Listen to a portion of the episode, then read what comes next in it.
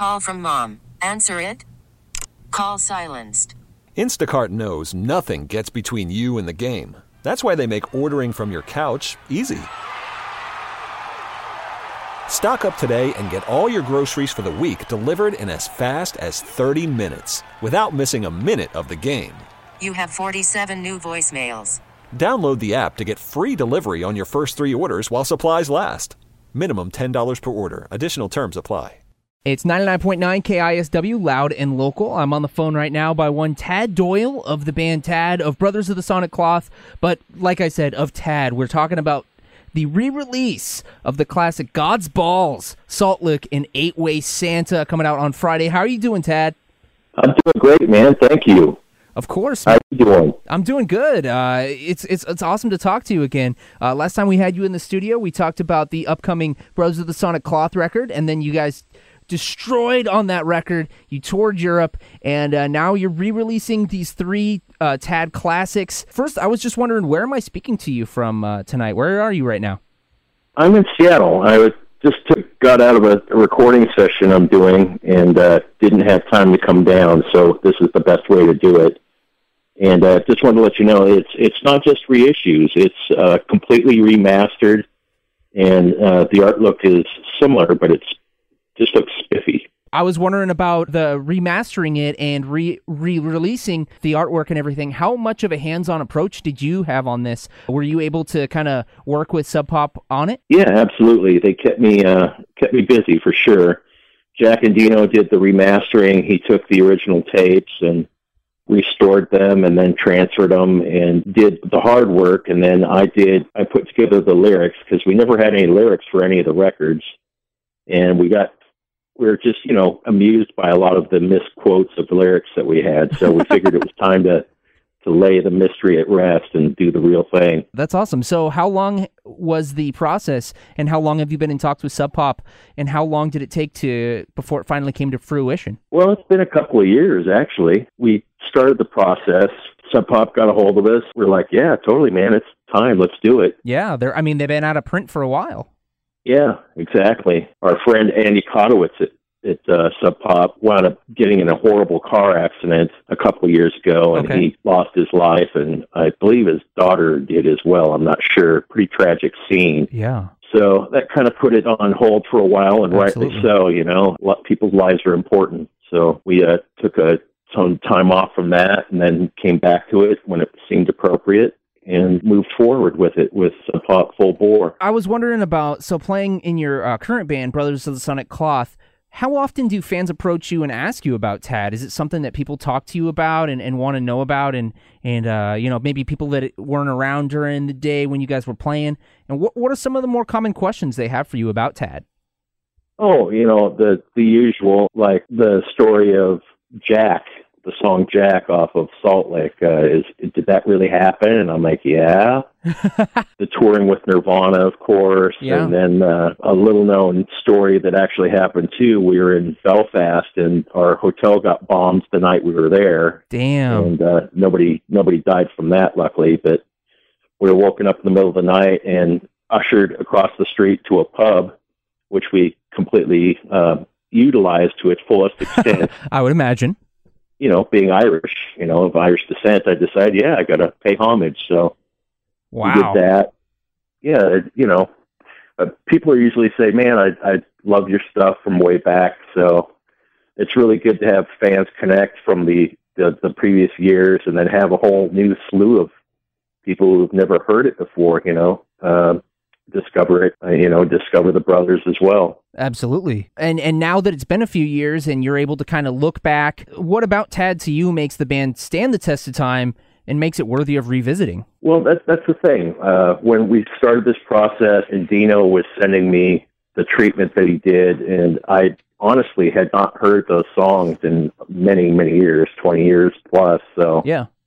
sitting down and actually hearing them as a listener for the first time, you know, I was listening as a person who was just hearing the music as a whole. As a musician and uh, an engineer, producer, I spent a lot of time listening to intricate parts and just making sure they're right and everything. So it was really, it struck me at that point, you know, how how much of a uh, a force of nature we were as a band, and Yeah. uh, how tight we were, and we had our own thing that uh, you know we got lumped in with a the, the genre name, the G word, but uh, I think we defied that and uh, had our own niche. So it, it's great to have that be, be able to be uh, make see the light of day again. Yeah, I mean, absolutely. It's it seems to be one of those things where maybe you didn't get maybe as much credit during the time when there was like the the Soundgardens and the Nirvanas, but now like people look back and those albums have us they stand the test of time. It's awesome. Well, let's face it, Tad Band was not a, a pretty boy band at all. We had a, a ferocious low end and rhythm section that was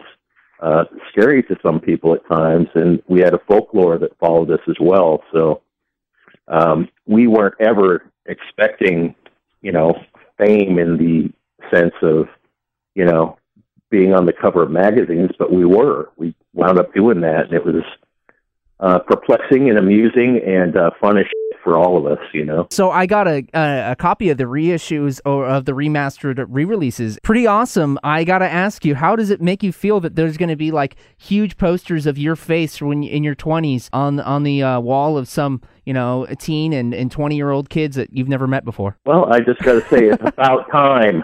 exactly. That is your No. teeny bopper poster you never got. Yeah, and I hope it just sits really nicely next to Bieber in his 20s. Ah, yes. That Yeah. that's a perfect one-two punch there. Tad Doyle and and Justin Katy Bieber. Perry. This, uh, we want to we want to sandwich Katy Perry with Bieber and me.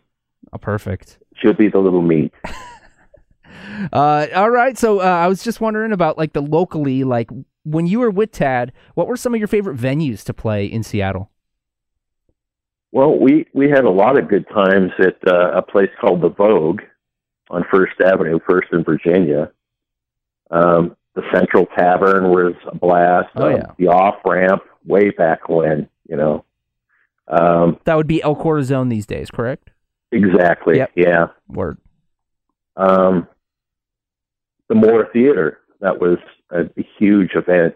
Uh, Lame Fest, the, the original Lame Fest, and that was really fun playing that. So some places that have uh, have uh, actually remained. That's good to hear. I was wondering about what 2016 looks like for you personally. I know the uh, re-releases are coming out this Friday. Again, I wanted to mention this Friday, God's Balls, Salt Lick, and Eight Way Santa re-release, remaster, reissue, reimagining of these awesome Tad records out on Friday. But uh, besides that, what, what does 2016 look like for you beyond that?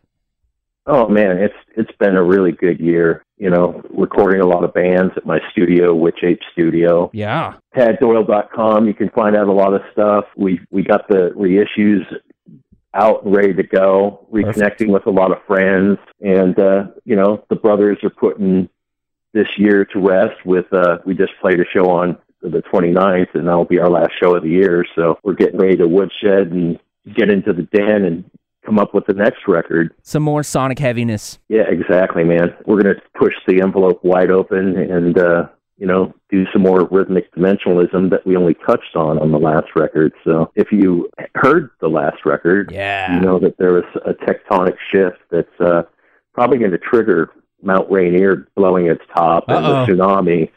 Oh, But snap. uh, if, if if it didn't happen, it's going to happen this next time. So Well, we can look forward to that as we all crumble. We'll at least have some good tunes to listen to. yeah, for sure. Uh, so, you know, last question I have for you: What do you want Tad to remember to be remembered for, looking back? just that we we had integrity and we always played music and stayed true to our vision. We uh, never hopped on any bandwagons. We weren't imitating anybody. We were just doing what came naturally. You know, there's there's a lot of uh, peace in that for me. That, and I, I play with some really great players. And I want that to be more about them. You know, because I've enjoyed a lot of notoriety and fame and infame from the the whole experience. And I want the the other guys to be recognized for the immense contribution that they made to music and certainly the Pacific Northwest as well as the world. Well, we will be able to listen to that contribution again on Friday. Go and pick up the three albums by Tad: God's Balls, Salt Lick, and Eight Way Santa on on Sub Pop Records. Thank you very much, Tad, for talking with me today, and I look forward to speaking with you soon. Indeed, Kevin, thank you. And uh, remember, when you go into a record store, scream God's balls, Salt Lick Eight Way Santa as loud as you can. I want that record. I will. T- thanks, Tad. All right, man. Bye. Take care. This episode is brought to you by Progressive Insurance. Whether you love true crime or comedy, celebrity interviews or news, you call the shots on what's in your podcast queue. And guess what? Now you can call them on your auto insurance too with the Name Your Price tool from Progressive. It works just the way it sounds. You tell Progressive how much you want to pay for car insurance, and they'll show you coverage options that fit your budget. Get your quote today at progressive.com to join the over 28 million drivers who trust Progressive. Progressive Casualty Insurance Company and Affiliates. Price and coverage match limited by state law.